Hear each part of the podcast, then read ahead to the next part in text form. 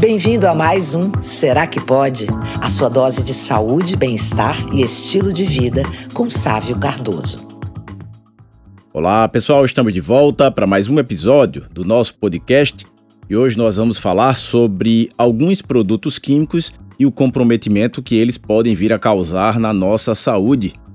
A vida moderna, claro, nos trouxe bastante facilidade, mas com ela não veio somente um lado bom, não. Eu sempre costumo lembrar isso Hoje temos uma enorme tecnologia ao nosso redor, mas temos também cada vez menos tempo, estamos cada vez mais ocupados. Isso nos gera cada vez mais ansiedade e distúrbios do sono, por exemplo.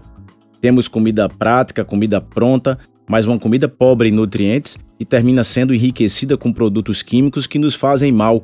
Temos também uma enormidade de cosméticos, produtos para beleza, mas eles também trazem nos seus ingredientes substâncias químicas indesejadas para nossa saúde. Não é novidade que vários produtos químicos podem nos trazer malefícios, mas nós estamos acostumados mesmo a evitar aquilo que os nossos olhos veem, o que termina sendo de conhecimento da maioria da população, como eventuais danos físicos relacionados à exposição a químicos e que podem nos trazer desde irritação na pele e nos olhos, passando por queimaduras leves, indo até aqueles de maior gravidade causados por ingestão ou inalação desses produtos químicos quando são mais agressivos. O problema é que esse risco não fica somente no que a gente vê, no que de certa forma é palpável, vamos dizer assim. Existem muitos químicos escondidos nos produtos que utilizamos na nossa rotina, como alguns que eu já citei, que muitas vezes estão comprometendo diariamente a nossa saúde, mas a gente nem nota, seja por falta de conhecimento ou principalmente porque não estamos hoje na prática notando esses malefícios.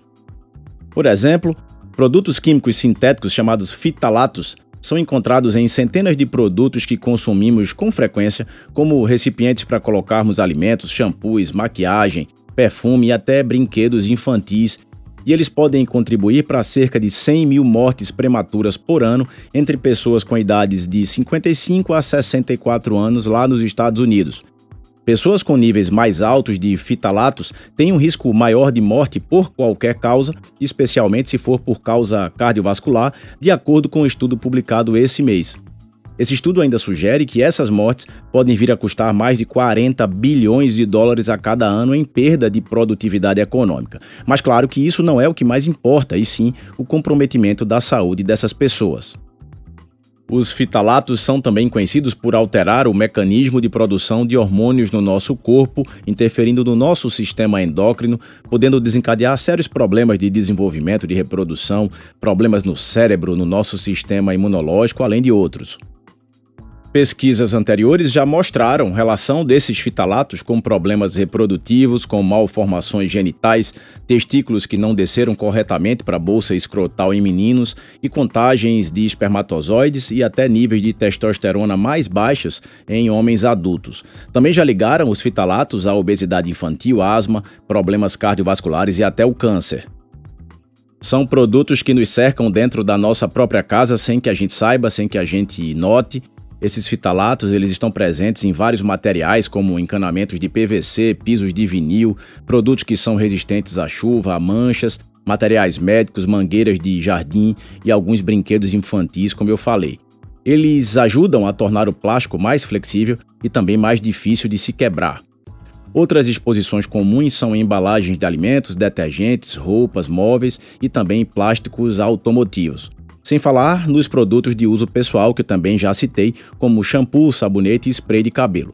Nos cosméticos, eles ajudam os produtos a durarem mais. Esse estudo mais recente ressalta ainda o impacto dos plásticos no corpo humano e reforça a importância de se tentar reduzir ou mesmo eliminar o uso dos plásticos. Um exemplo é o bisfenol A, também conhecido pela sigla BPA, ele é um composto muito utilizado para fazer plásticos de policarbonato e resinas epóxi, comumente presentes em recipientes para armazenar comida e até garrafas de plástico, incluindo aquelas garrafas de água que eventualmente a gente compra para consumir fora de casa. Quando esses recipientes são expostos a temperaturas elevadas ou quando eles entram em contato com alimentos muito quentes, o bisfenol A termina sendo liberado e pode contaminar o alimento, podendo trazer alguns riscos para nossa saúde.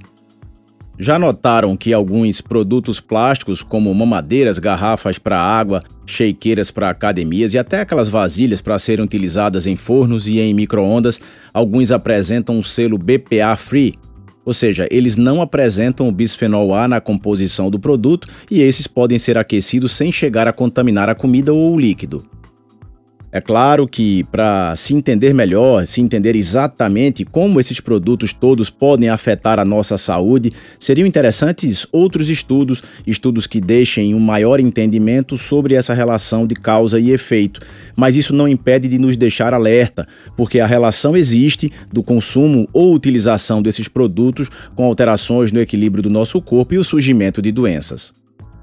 Eu não acho que se precise nenhum desespero, até porque não é fácil se livrar 100% desses produtos. O que eu acho é que precisa existir uma atenção maior, um cuidado maior. Isso existe, estamos cercados por esses riscos e precisamos tentar ao máximo, óbvio, evitar as exposições. Não custa tentar evitar produtos em embalagens plásticas, afinal a gente não sabe o quanto esses produtos foram submetidos ao calor no transporte antes de serem colocados nas prateleiras, por exemplo, não custa tentar buscar recipientes plásticos apenas do tipo que seja BPA free. Evitar também deixar as crianças colocarem produtos plásticos e brinquedos na boca, tentar escolher melhor os seus produtos de limpeza. Existem sim produtos mais naturais e mais seguros no mercado, apesar deles serem em menor quantidade e muitas vezes com custo mais elevado. Mesma coisa com os cosméticos, protetores solares, maquiagem para as mulheres. É possível encontrar esses produtos sem parabenos e outros químicos que também são prejudiciais. Já está mais do que na hora de pararmos de sermos iludidos pela indústria, de escolhermos produtos baseados apenas nos aparentes benefícios que as propagandas nos mostram e passarmos a olhar com mais atenção os ingredientes, entendermos um pouco mais e fazermos escolhas mais assertivas para a nossa saúde Lembrar sempre que o intuito primário da indústria vai ser sempre vender, vai ser sempre lucrar e não será o nosso bem-estar e a nossa saúde. Por hoje é isso. Aproveite para compartilhar o conteúdo do episódio de hoje e não deixe de acompanhar outras dicas no perfil Dr. Sávio Cardoso no Instagram.